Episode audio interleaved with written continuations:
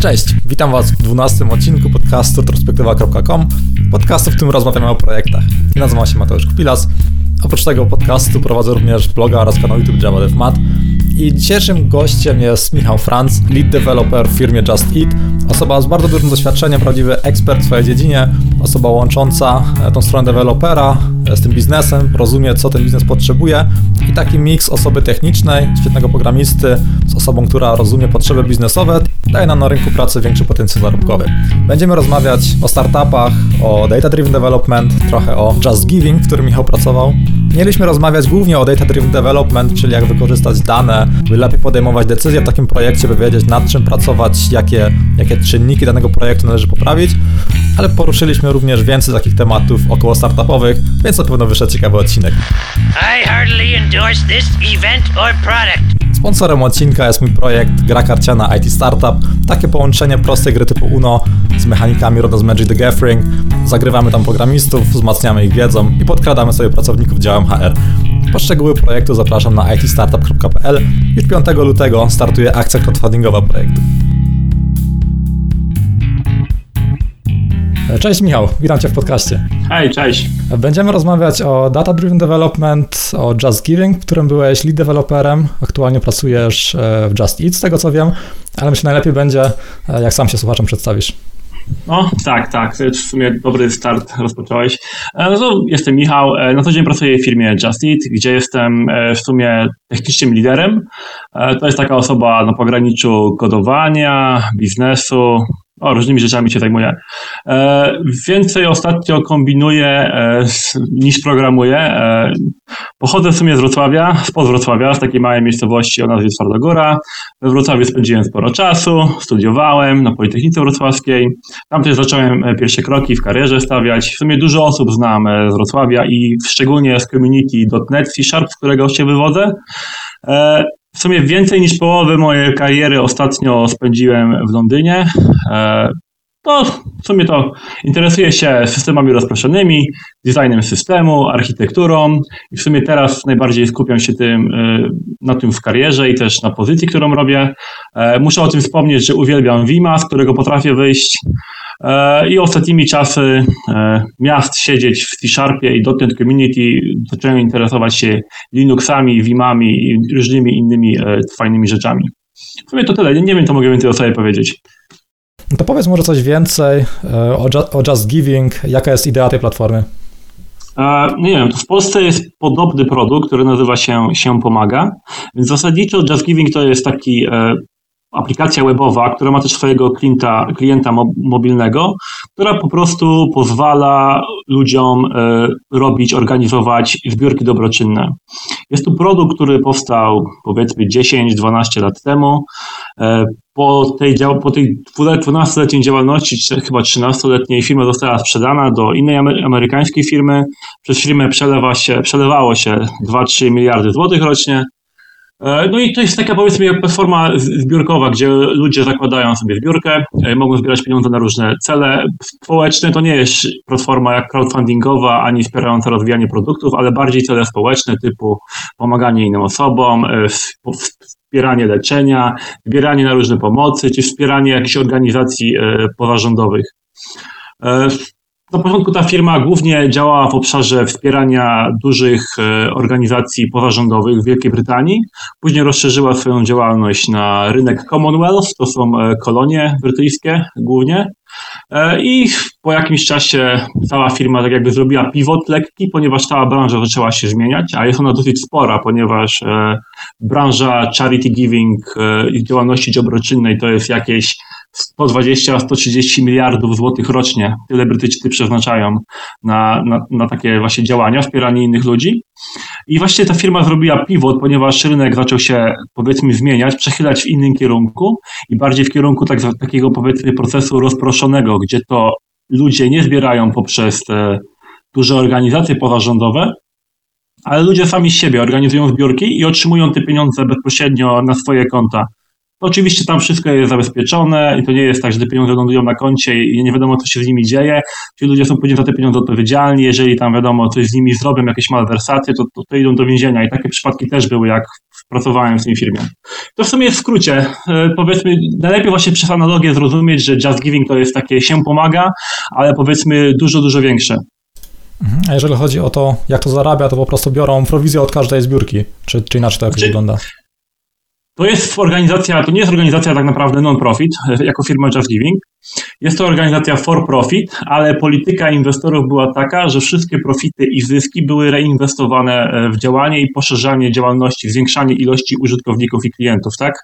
Ta firma została później sprzedana Amerykanom i nie wiem teraz dokładnie, jak działa ich polityka, ale podejrzewam, że mają takie samo podejście w tym, w tym momencie. Natomiast tak jak mówisz, e, działa, finansowanie polegało na tym, że pobierane były pieniądze z tak zwanego e, gift aid. W Wielkiej Brytanii to jest tak zrobione, że w momencie, kiedy mm, daje się na przykład jednego funta na organizację pozarządową, to rząd jeszcze dokłada od siebie powiedzmy 10-25%. Więc Just Giving z tych 25% brało tam jeszcze jakiś procent. Więc w teorii Just Giving nie pobierało Twoich pieniędzy, tylko pieniądze z tego, e, które, pieniądze z tego, co rząd dawał. I tak to w sumie funkcjonowało. No to w sumie całkiem fajny, całkiem fajny pomysł. Przejdźmy może teraz do tego e, Data Driven Development, o którym ma być. Mm, zacznijmy może od tego, po co nam w ogóle dane i jaki problem one rozwiązują. Ha, no właśnie, no, okej, okay, no to temat, temat jest dosyć e, duży i dosyć obszerny. I po co nam są dane? Wiadomo, że jak tworzymy produkt, e, to nie tworzymy go w próżni, nie siedzimy nagle sobie, powiedzmy, pięknego pewnego dnia i nagle przez przypadek jakiś pomysł trafia do naszej głowy.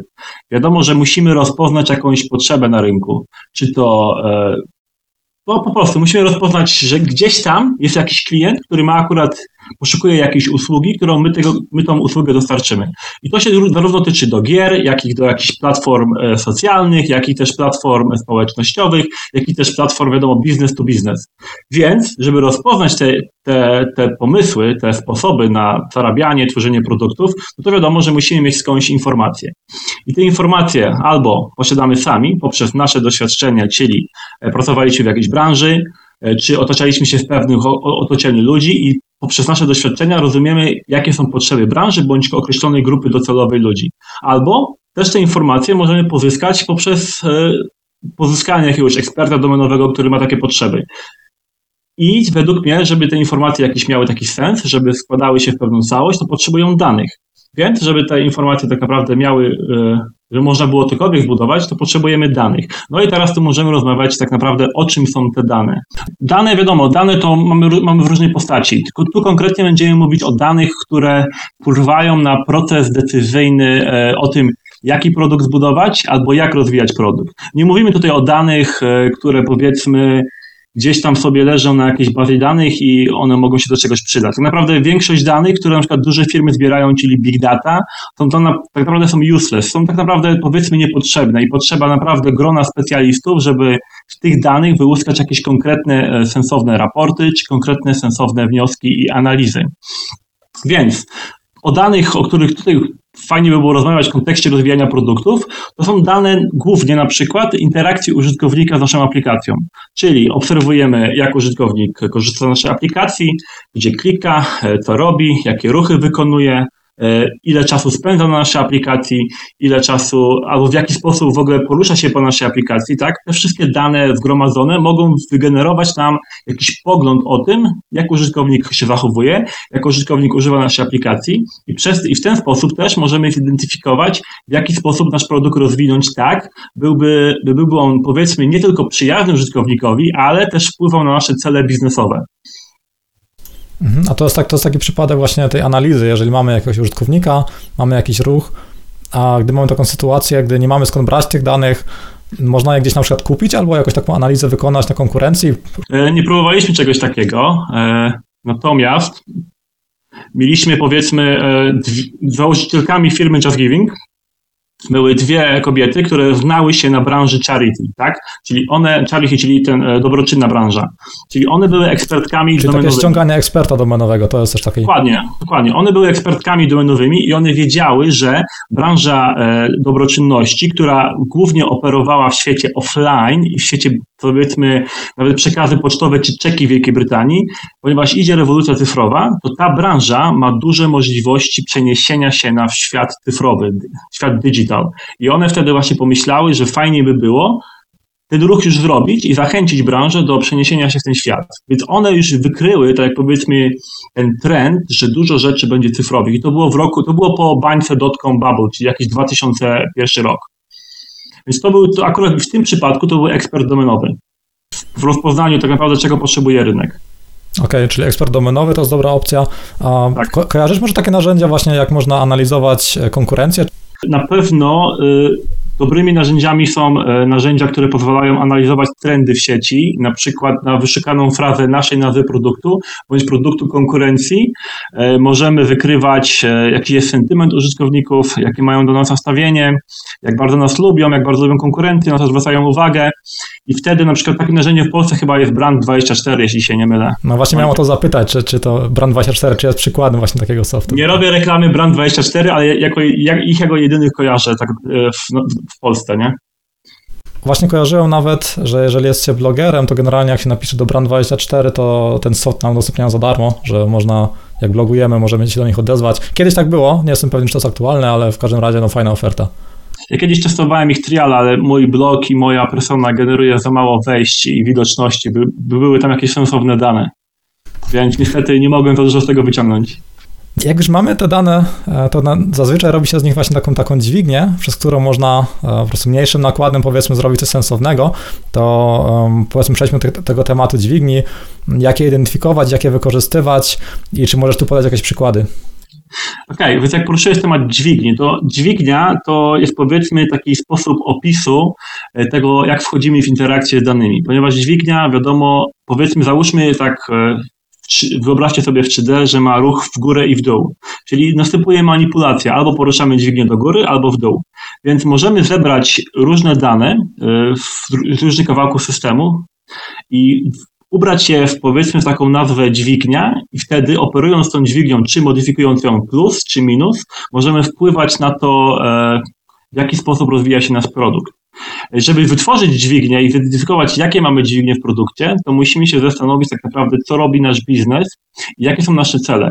Jeżeli na przykład weźmiemy na przykład e, aplikację taką jak Facebook, czyli społecznościowa aplikacja, która generuje główną wartość od reklamodawców, czyli czas ekspozycji reklamy, to firma Facebook, jej, głównym, jej główną dźwignią można powiedzieć, że będzie na przykład ilość użytkowników, ponieważ wiadomo, im więcej użytkowników, tym większa ilość osób oglądających reklamy, tym mogą lepsze warunki sprzedać e, reklamodawcom, żeby wygenerować wartość. Kolejną dźwignią może być też czas ekspozycji reklam. I wtedy na przykład Facebook musi dbać o to, e, by e, ich główny feed był tak interesujący, żebyście siedzieli tam, spędzali tam całe godziny czasu i oglądali przez, przez przypadek reklamy, które albo są wrzucane w feeda, albo są po boku. Innym przykładem może być też na przykład to, że Facebook w przyszłości, mam nadzieję, na 100% zacznie blokować takie rzeczy jak adblock i też będzie, będzie miał taką powiedzmy dźwignię, ilu użytkowników udało się e, tak naprawdę przekonać na przykład z wyjścia z adblocka, żeby zwiększyć ekspozycję swoją na reklamy, albo na przykład też ilu użytkowników udało się zmusić do, do tak naprawdę przestania używania adblocka. Więc dźwignie to są takie jakby podstawowe nasze e, cele, e, założenia biznesowe, które chcemy wykonać, ponieważ spełniają one w generowaniu wartości przez nasz produkt. Wtedy te dźwignie bierzemy i rozkładamy je na czynniki pierwsze, czyli wtedy badamy na przykład, że ilość użytkowników zależy od tego, ile, ile osób wie o Facebooku, ile osób szeruje Facebooka u swoich e, znajomych, ile osób, ile osób powiedzmy promuje Facebooka u swoich znajomych i sprzedaje tę naszą aplikację komuś innemu. Wiadomo, że Facebook teraz jest w fazie takiej, że już chyba całym światem zawładnął, więc w teorii ilość użytkowników mają już kompletnie optymalną, więc na 100% oni teraz kupują się na innych rzeczach, tak na przykład właśnie jak ekspozycja reklamy. Więc bierze się taką rzecz jak ekspozycja reklamy i bada się, co ma na to wpływ, czyli zainteresowanie feedem, e, dobrze dobrany feed do potrzeb użytkownika, tak żeby zwiększyć jego widoczność, e, czy na przykład e, różne rodzaje wielkości reklam, ich powiedzmy jakby to powiedzieć, inwazyjność. Wtedy też można modyfikować tą, badać też odpowiedź użytkownika poprzez metryki na to, jak bardzo użytkownik, e, jeżeli użytkownik zobaczył bardzo dużo reklam, jak długo on czasu spędził na naszej stronie. Jeżeli zobaczył mniejsze reklamy, jak długo czasu spędził na naszej stronie. Wtedy badamy ten, szukamy takiego balansu, gdzie jest tak naprawdę największa zyskowność dla nas jako, jako firmy.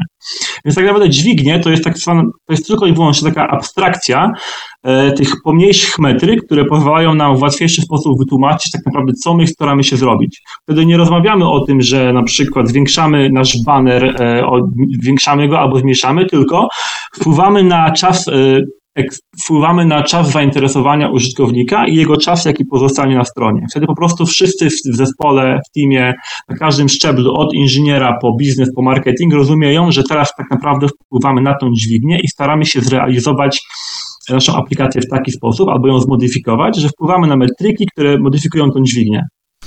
Mieliście może w zespole, e, gdy, gdy pracujecie nad czymś, macie jakiś cel, że właśnie tym celem była jakaś dźwignia, że konkretny parametr musieliście teraz podnieść, że teraz ma być większy success tak, rate? Tak, tak więc, więc w procesie, który my mieliśmy, to był powiedzmy taki agile'owy, scrumowy proces, co tydzień mieliśmy, e, mieliśmy data scientista w naszym systemie, który analizował nasze dane i co tydzień zdawał nam raport o tym, e, w jaki sposób poruszyły się nasze cztery dźwignie, które tam były jakieś e, virality, gdzie badaliśmy, jak bardzo ludzie szerują naszą aplikację. Mieliśmy też zaangażowanie użytkownika, która badała, w jaki, spo, w jaki sposób użytkownicy tam działają nasze aplikacje, czy ile komentarzy dają, jak się zachowują, ile czasu spędzają. Te wszystkie metryki my zbieraliśmy i je przekształcaliśmy tam jakimś wzorem na to, jakie mamy zaangażowanie użytkownika. Potem mieliśmy inne, inne metryki, takie jak ilość polubień strony, ilość tam do produktu, ilość szarowań produktu i to wszystko zamienialiśmy właśnie w tą wiralność. Też jakiś tam algorytm. Dokładnie tych algorytmów nie znam, ale to już się dobiera e, samemu tak naprawdę. Więc mieliśmy takie, tak, takie cztery dźwignie i na ich podstawie decydowaliśmy, jaki będziemy teraz rozwijać feature'y, albo jak będziemy zmieniać ten produkt, który, przy którym pracowaliśmy. I później, to tydzień, ponieważ mieliśmy releasy powiedzmy codziennie, takie małe zmiany wypuszczaliśmy, to tydzień mieliśmy raport, w jaki sposób te, te dźwignie się poruszyły i czy nasze efekty pracy miały na to wpływ. Więc to było bardzo, bardzo rozbudowane w cały proces rozwijania produktu. Mhm, czyli taki cały proces po prostu badania, czy to, to, to, co zmieniliście, czy to faktycznie miało wpływ na to, co chcieliście, by to miało wpływ na to. Dokładnie, dokładnie. Jeżeli na przykład to, co zrobiliśmy, nie miało wpływu, no nawet zdecydowaliśmy się, że ten feature jest kompletnie bezużyteczny, więc należy go usunąć. Albo w ogóle przyjąć inną strategię. No tak, ze swojej strony też mogę podać taki przykład. Właśnie bardzo, bardzo podobnie badali u nas pracę, jak na przykład e, w MyTaxi pracowałem w zespole, który, który tworzył aplikację dla kierowcy, to naszą główną dźwignią było e, success rate od taksówkarza, czyli jak powiedzmy przyjmie, przyjmie, przyjmie zgłoszenia od pasażera, jaki procent tych, tych zamówień wykona. I tam próbowaliśmy różne drogi, kiedy najczęściej anulują zamówienia, w jakim miejscu w aplikacji to jest i co tam można trochę zmienić, by to procentowo podwyższyć właśnie ilość tych udanych, e, udanych tych zamówień. I to jest chyba właśnie to, o czym mówisz. Mhm, tak, tak. Właśnie, to właśnie coś podobnego. Tu chodzi o to, że nie robimy niczego w naszym produkcie na oślep, bo na przykład ktoś ma dobry pomysł, tylko mamy cały sensowny proces e, myślowy, dzięki któremu możemy udowodnić każdemu, kto się zapyta, czemu to robimy, że mamy tu taką metrykę, która współ z innymi metrykami wpływa na taką dźwignię, a ta dźwignia jest e, skorelowana idealnie z tym, w jaki sposób chcemy realizować nasze cele biznesowe. Czyli za każdym razem, jak ktoś się was zapyta, co wy, to wy robicie, to tak naprawdę macie od razu cały schemat do odpowiedzi i tak naprawdę robimy to, bo to. I dzięki temu też y, można korzystać z doświadczeń innych firm, które też posługują się takimi, takimi, takimi mechanizmami i też powiedzmy korzystać z doświadczenia innych osób, żeby definiować tak naprawdę, co nasz produkt powinien robić. Bo robienie na oślep, owszem, to się udaje, dużo startupów się udaje pierwszą fazę przeżyć, troszeczkę robiąc może nie na oślep, ale powiedzmy mając takie przeczucie e, jakieś biznesowe, ale później to innego sposobu nie ma. Trzeba jakieś metryki i dźwignie wybrać, którymi będziemy się posługiwać i je po prostu skorelować z tym, jakie zadania robimy, w jaki sposób produkt rozwijamy. To chyba kwestia rozwoju startupu, na którym poziomie jesteśmy, czy aktualnie robimy wszystko z własnej kieszeni i tak naprawdę odpowiadamy tylko przed samym sobą, jak pojawiają się inwestorzy i trzeba im jakoś te argumenty sprzedać, dlaczego teraz robimy to, to wtedy na takim etapie starta właśnie musi mieć coś takiego, musi mieć takie metryki, gdzie pokazuje, przez pół roku zapłaciliśmy tyle kasy na development i te metryki tak wzrosły dzięki temu, a nie można powiedzieć, o zrobiliśmy tutaj takie coś, bo to, bo tak się nam podobało. Dokładnie, ale tymi metrykami może, może sprzedawać też e, wizję inwestorom, że za 10 lat ta firma będzie warta tyle i tyle. I to na przykład zrobił Facebook. Jak było robione IPO Facebooka, to nie wszyscy byli do końca przekonani, że ta firma będzie udana, a tak naprawdę udało im się. A ich e, waluacja tam chyba na poziomie 100 miliardów dolarów to też była tylko hipotetyczna. Nie wiadomo było, czy Facebook tak naprawdę da radę przekonwertować ilość użytkowników na konkretną wartość biznesową. E, tutaj można podać przykład YouTube'a, który nie wiem, czy przynosi zyski, ale YouTube ciągle na przykład... Z tego, znaczy, z tego, z tego co słyszałem, to jest ciągle, ciągle dopłacają, ciągle wiesz, Google no dorzuca kasę. Więc ciągle Google nie potrafi znaleźć sposobu, jak na tym zarobić. Przykładem kolejnym jest Uber, który pali rocznie 2 miliardy dolarów i ciągle jest w stanie swoimi e, analizami i metrykami przekonać inwestorów, że oni są w stanie palić 2 miliardy dolarów i nadal być, nadal być ciekawym e, produktem, w który warto inwestować.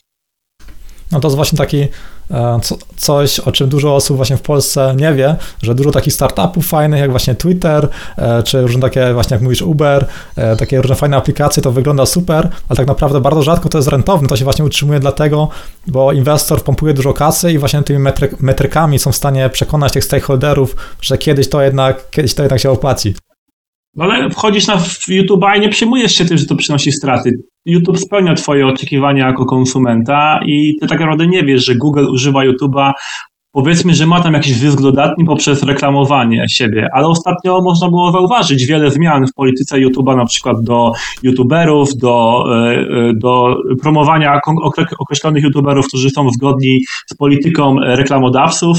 I też w przyszłości są obawy, szczególnie po ostatnich zmianach w regulaminie z tego, co czytałem, że YouTube zacznie stosować nie, nie powiem, że cenzurę, będą na przykład eliminować pewne osoby, które nie są zgodne z tym, co reklamodawca chciałby, gdzie reklamodawca chciałby się reklamować. Bo YouTube też ma problem z identyfikacją tego, które filmiki wideo tak naprawdę e, są dobre dla konkretnego reklamodawcy, bo na przykład producent, e, nie wiem, jedzenia dla dzieci jakiegoś tam nie chciałby się na przykład pojawić na jakimś feedzie kolesia, który, albo danej osoby, która ma jakieś tam poglądy polityczne bardzo skrajne, tak? Więc YouTube ma też z tym problem, jak to zidentyfikować jak to zrobić. Tak, jeżeli chodzi o stronę użytkownika, to na pewno no, użytkownika to nic nie obchodzi, tu zamawia sobie Ubera, tutaj ogląda sobie śmieszny filmik z kotami. Tak, tak właśnie tak, bardziej, mi, bardziej mi chodzi o to od strony takiej osoby, która chce coś takiego zrobić, że myśli, że jeżeli będzie miała teraz 100 tysięcy osób dziennie na jakiejś stronie, na jakiejś usłudze, że nagle to zacznie zarabiać, a często po prostu się dokłada i dokłada i dopiero za ileś tam no bardzo długo to trwa, zacznie zarabiać. Nawet taką analizę kiedyś słuchałem, może podrzucę pod, pod tym podcastem, to wrzucę taką fajną analizę, dlaczego tak naprawdę nie ma sensownej konkurencji dla YouTube'a i dlaczego długo jej nie będzie. Tam właśnie było pokazane, jakie koszty generuje YouTube, e, co, co udostępniają tak naprawdę i że to nie opłaca się z tym modelem, który aktualnie mają. Na pewno wrzucę pod, pod ten podcast, to jest bardzo ciekawe. No to jest ciekawe, że z punktu widzenia konsumenta wydaje nam się, że produkt jest bardzo successful, ale z punktu widzenia biznesowego to już nie tak do końca jest różowe.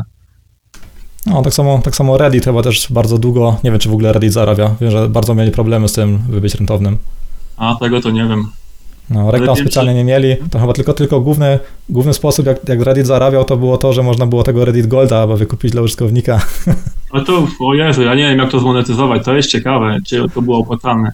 Natomiast no, widać, ten, widać ten szok, gdy firma nagle była w fazie maksymalnego pozyskiwania użytkowników i to była ich dźwignia, przechodzi w fazę po przejęciu przez inwestorów, które trzeba monetyzować. I wtedy widać taki szok, że niektóre firmy robią taką terapię szokową i tak naprawdę tracą wielu użytkowników, którzy byli przyzwyczajeni do pewnego modelu, a nagle okazuje się, że ten model kompletnie się zmienił, bo trzeba jakoś monetyzować i ludziom się to nie podoba. I to też jest ciekawe takie właśnie, jak taki ten szok się dzieje i trzeba go rozłożyć dobrze.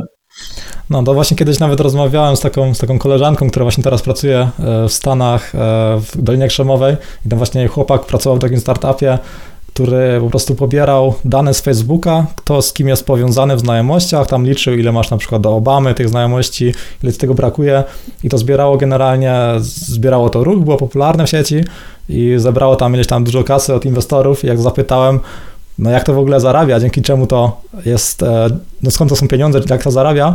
I to pamiętam, że powiedziała, że aktualnie się o to nie martwią, e, dużo o tym się gada, dużo ma to ruchu i o tym będą dopiero myśleć w którejś tam fazie tego startupu, że w ogóle mnie to przeraziło. Tak, znaczy, może jest to przerażające, ale jeżeli oni pozyskają dużą bazę, bazę użytkowników, która będzie powiedzmy miała taki sentyment konsumentki do ich marki, to później mogą ściągnąć specjalistów, którzy znają się na konkretnym monetyzowaniu użytkowników.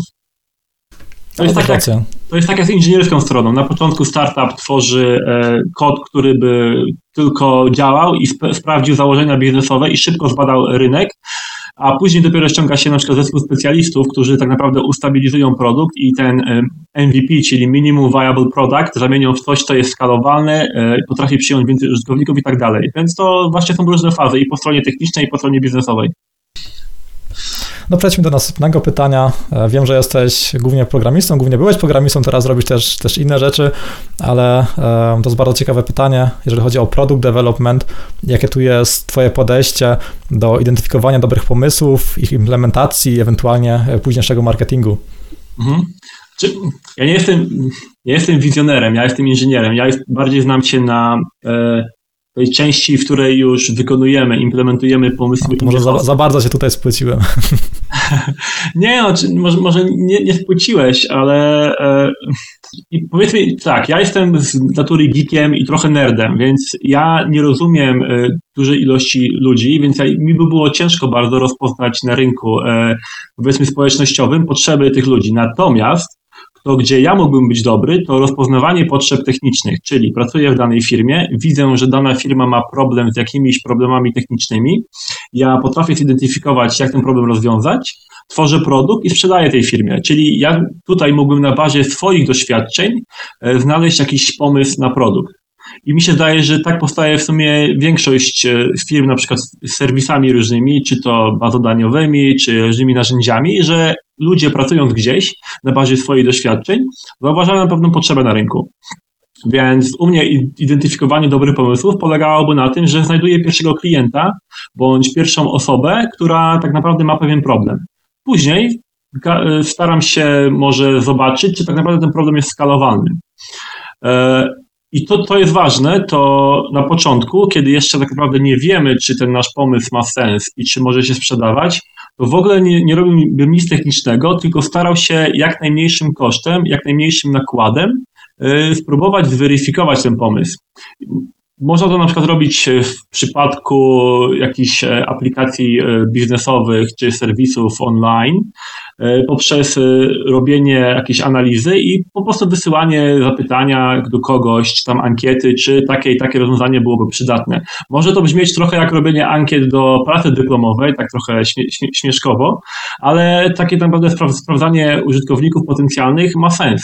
W przypadku na przykład gier komputerowych, e, kiedy można na przykład takie rzeczy robić, jeżeli gra jest, ma powiedzmy mniej złożoną logikę, to na przykład nawet na kartce można sobie rozpisać konkretnie, jak wygląda przebieg gry, jak ta gra wygląda i nawet wsiąść jakiegoś użytkownika i przejść z tą daną osobą, by zobaczyła, czy tak naprawdę gra ma jakiś, jakikolwiek sens. Więc głównie chodzi tutaj o to, by ten proces rozwijania produktu rozpocząć jak najmniejszym nakładem, jak najmniejszym kosztem i jak najszybciej badać, e, badać to otoczenie, badać e, rynek, jak, jak najszybciej starać się zrozumieć, czy to ma jakikolwiek sens i czy, czy to w ogóle ma, ma, ma szansę zadziałać. No i oczywiście tutaj warto też głosić się do innych osób, które działają w branży, nie martwiąc się o to, że ktoś ukradnie pomysł, bo pomysły są tanie, realizacja jest tak naprawdę droga. E, I właśnie też z innymi osobami dyskutować o pomysłach, które na przykład mogą mieć więcej doświadczenia i mogą nam doradzić, czy coś takiego w ogóle ma sens, czy nie. No i oczywiście. Też... Dzieląc się pomysłem, po prostu więcej zyskujemy przez jakąś wczesną walidację czy radę niż przez potencjalną kradzież, która no, nie nastąpi raczej, to jest bardzo mało prawdopodobne. Marne szanse, że, że powstanie kradzież. Tak stale oglądałem film, ten Social Network o powstaniu Facebooka i tam są ci bracia Winkel jacyś tam Holendrzy, to oni tam się też kłócili z, Zuckerbergiem właśnie o to, kto wymyślił Facebooka, ale to też jest trochę takie naciągane. Tak no, to będzie coś przesadzone na potrzeby filmu, po prostu to łatwo przedstawić no, w filmie, że, że tak. wpadli na pomysł, można ukraść, a tak naprawdę no, MySpace to robi to samo, co Facebook. Dokładnie. I tu właśnie, jak teraz poruszyłeś ten temat, to tutaj właśnie można też poruszyć to, że dużo ludzi uważa, że innowacja polega na tym, że ktoś wymyśla coś nowego, wymyśla kompletnie nowy segment rynku, o którym nikt inny nie pomyślał. A tak naprawdę większość produktów, które tworzymy, to jest tylko i wyłącznie iteracja już istniejących rozwiązań. Iteracja polegająca na tym, że optymalizujemy czy to działanie produktu, czy dodajemy jakiś nowy killer feature, czy na przykład kompletnie, nie jak to powiedzieć po polsku, dif differentiate z, z, z tą naszą konkurencją, że tworzymy coś, co naprawdę jest jest tak naprawdę tym samym, ale jest jakoś minimalnie wyjątkowe. No chyba I co, nas wyróżnia na tle konkurencji, może Dokładnie. tak I to, to właśnie zrobił Facebook. To właśnie zrobił Facebook, że oni się wyróżnili tym, że mieli trochę, mieli trochę inną ofertę i oni już widzieli ten trend, że ludzie będą chcieli bardzo dużo rzeczy ze sobą szerować w internecie. I na początku oni ten rozwój zrobili tak, żeby pozyskiwać użytkowników. Dopiero później tak naprawdę wyczaili, jak wykorzystać e, tą bazę do sprzedania reklam. I podobnie było też z Googlem, które stworzyło searcha, miało ten search ranking i nie miało pojęcia, jak monetyzować e, ich dużą indeks e, stron internetowych. Nie mieli pojęcia. Dopiero później znalazł się ktoś, kto wpadł na pomysł, żeby stworzyć AdWordsy. I AdWordsami dzięki temu Google teraz ma kupę, kupę pieniędzy, w które może inwestować w różne inne przedsięwzięcia.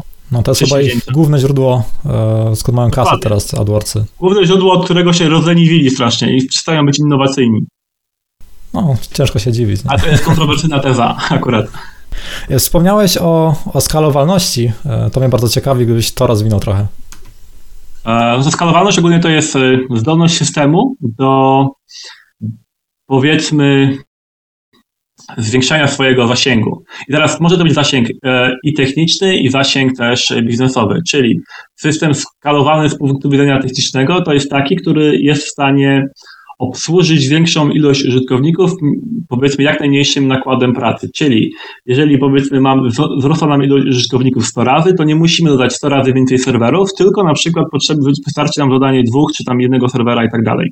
Natomiast z punktu widzenia biznesu skalowalność polega na tym, że ciągle jesteśmy w stanie znaleźć sposób na to, że pozyskujemy tych nowych użytkowników i jesteśmy w stanie napędzać ten proces pozyskiwania użytkowników, jeżeli to jest nasz cel, a jeżeli na przykład monetyzujemy, to też jesteśmy w stanie dowieść tego, że wraz ze wzrostem użytkowników ta nasza monetyzacja się utrzyma, czyli wraz ze wzrostem skali te nasze założenia biznesowe e, ciągle pozostaną te same.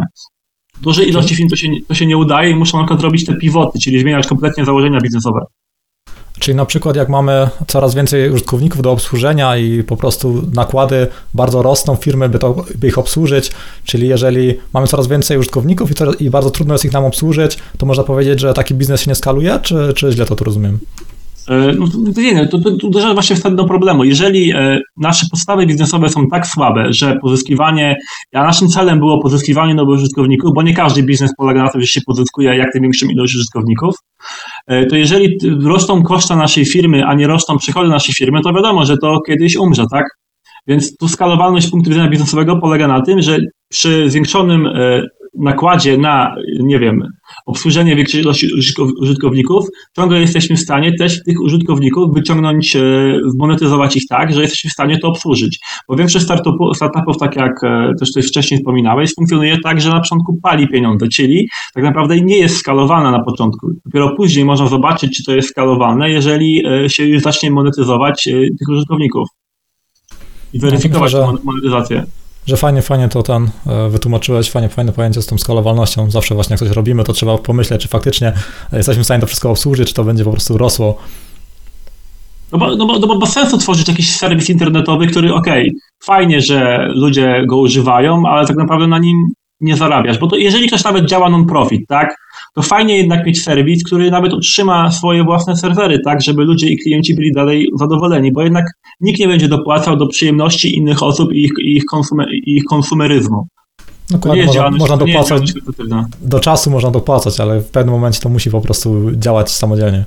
No tak, ale no, co, dokładnie. I nawet w przypadku Just Giving dużo osób zarzucało Just Giving, że Just Giving bierze procent e, zbiórek publicznych na różne chore, chore osoby, które zmagają się z wieloma jakimiś różnymi chorobami i że czemu Just Giving pobiera pieniądze. Problem polega na tym, że Just, Gi- Just Giving wspierało różne organizacje charytatywne oraz stworzyło cały marketplace dla wielu osób i zwiększało zasięg tak naprawdę twojej dostępności zbiórki, czyli ty już nie tylko zbierałeś lokalnie, ale miałeś zasięg dzięki Just Giving i pomocy Just Giving y, w działaniu globalnym na terenie całej Wielkiej Brytanii i też krajów Commonwealth. Więc Just Giving pobierało tą opłatę, żeby utrzymać cały ten swój system informatyczny, który był też sporo, sporo kosztował i cały personel, który pomagał ten system utrzymać oraz cały personel, który wspierał e, działalność charytatywną i wspierał inne organizacje, doradzał im, pomagał im tworzyć zbiórki i tak dalej, tak dalej.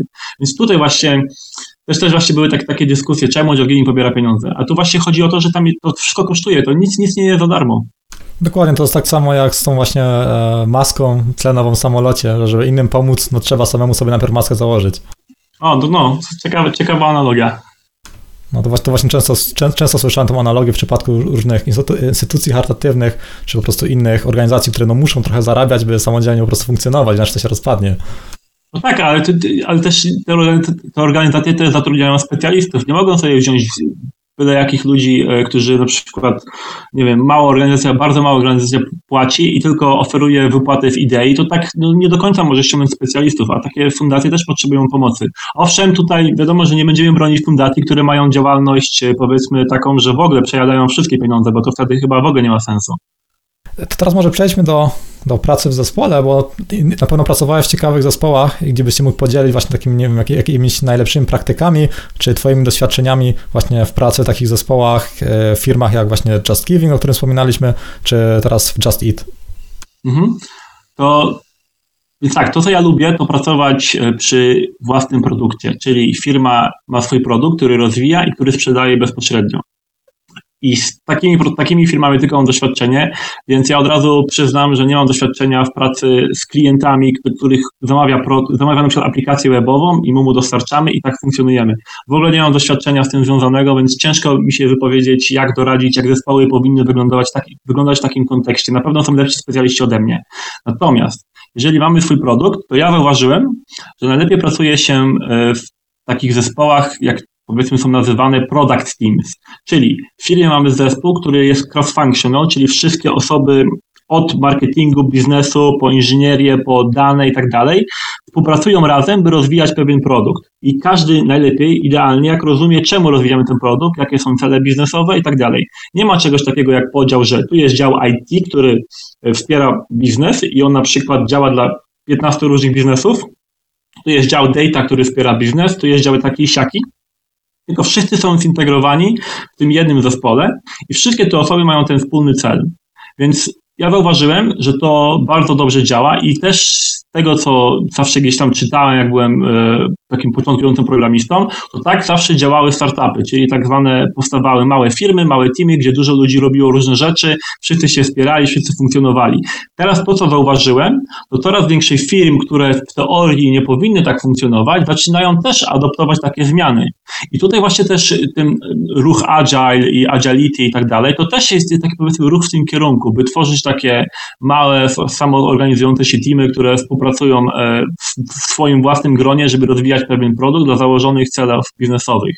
Też ostatnio słyszałem o takim termie, to się nazywa organizacja turkusowa, gdzie właśnie tam w organizacjach, organizacjach turkusowych to w ogóle jest tak, że tak naprawdę nie ma szefów, tylko wszyscy pracownicy mają, współpracują razem, rozwijając produkt i każdy z tych pracowników ma określoną specjalizację, w której się specjalizuje i tylko te specjalizacje wszystkich ludzi lekko rozróżniają, ale tak czy siak jest wiele różnych e, obszarów w produkcie, które rozwijamy, które się na siebie nakładają i ci ludzie po prostu nie mają tak jakby swoich filosów, którzy są ekspertami, mistrzami, tylko też dzielą się tą wiedzą, dzielą, dzielą się swoją specjalizacją i też służą jako taki doradca, ale teorii, na przykład ja jako inżynier, to też rozumiem, jak działa marketing, też rozumiem, jakie zadania marketingowe robi tam mój kolega od marketingu w tym produkcie i też wiem, dlaczego to robi. Ja to staram się zrozumieć.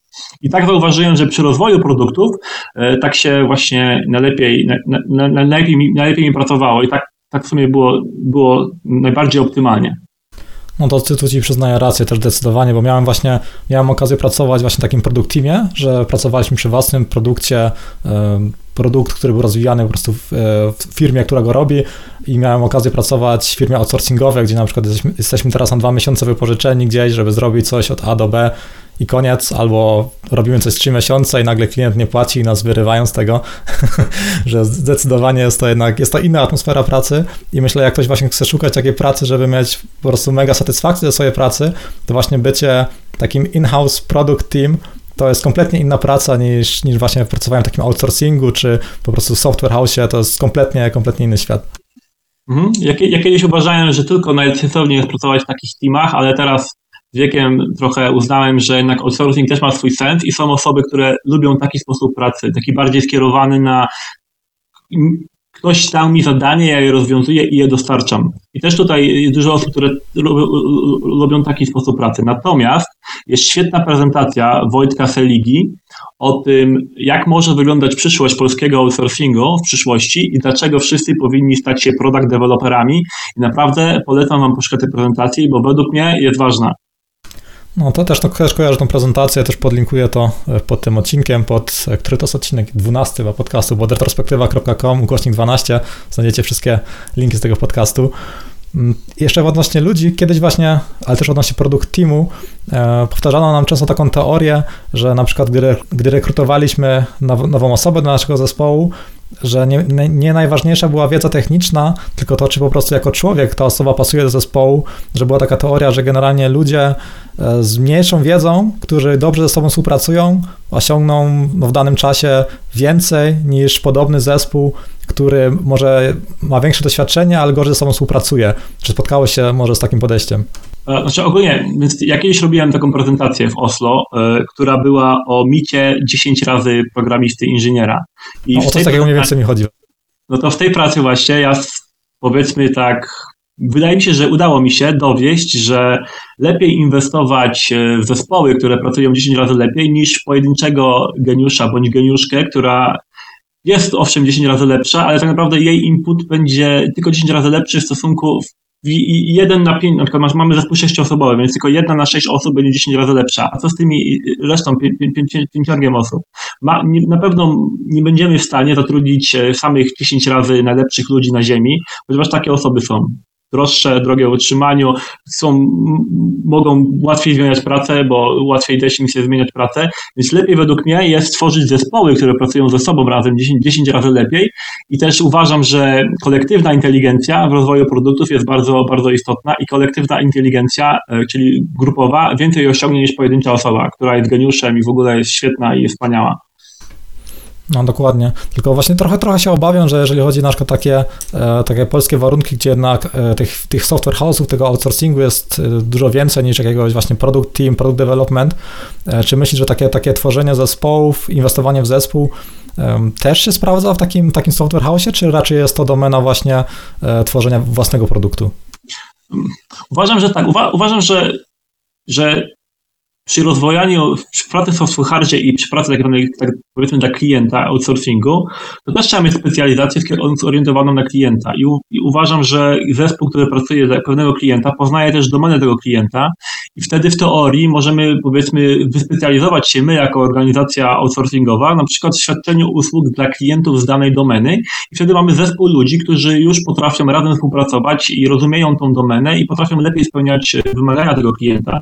Więc e, też uważam, że w przypadku takiej pracy inwestowanie w zespoły ma swój sens, ponieważ dla mnie praca programisty to jest powiedzmy jak, jak noszenie cegieł. To, to nie jest według mnie żadny rocket science i tak naprawdę, e, kurczę, jak, jakby to teraz ubrać mądrze w słowa. Hmm.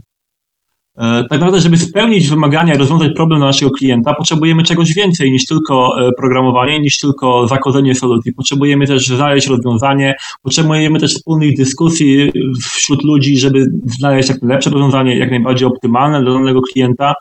E, więc też uważam, że jeżeli ludzie ze sobą się dogadują i potrafią ze sobą współpracować, czyli są dobrym zespołem, to znajdą lepsze rozwiązanie niż e, pojedyncza osoba, która na przykład e, jest geniuszem i jakoś ma, samo magicznie potrafi zidentyfikować, jaki jest najbardziej optymalny problem, czy tam rozwiązanie dla danego problemu klienta i powie tylko reszcie zespołu, że zróbcie tak i tak i zespół to zrobi. Nie, to raczej tak nie działa. Nawet jeżeli masz geniusza, który potrafi doskonale zidentyfikować jak coś zrobić, to ten geniusz e, tak czy siak potrzebuje dobrego zespołu, żeby zespół zrozumiał jego geniusz i zrozumiał, co, co ten, e, jak ten problem rozwiązać. Bo jeżeli ktoś jest geniuszem i przetłumaczy problem klienta na jakieś rozwiązanie, którego nikt inny nie rozumie, no to też raczej sam, sama, sama ta osoba tego nie zrobi. Potrzebuje tego zespołu, żeby nie wiem, napisać ten kod, czy stworzyć produkt dla, dla klienta.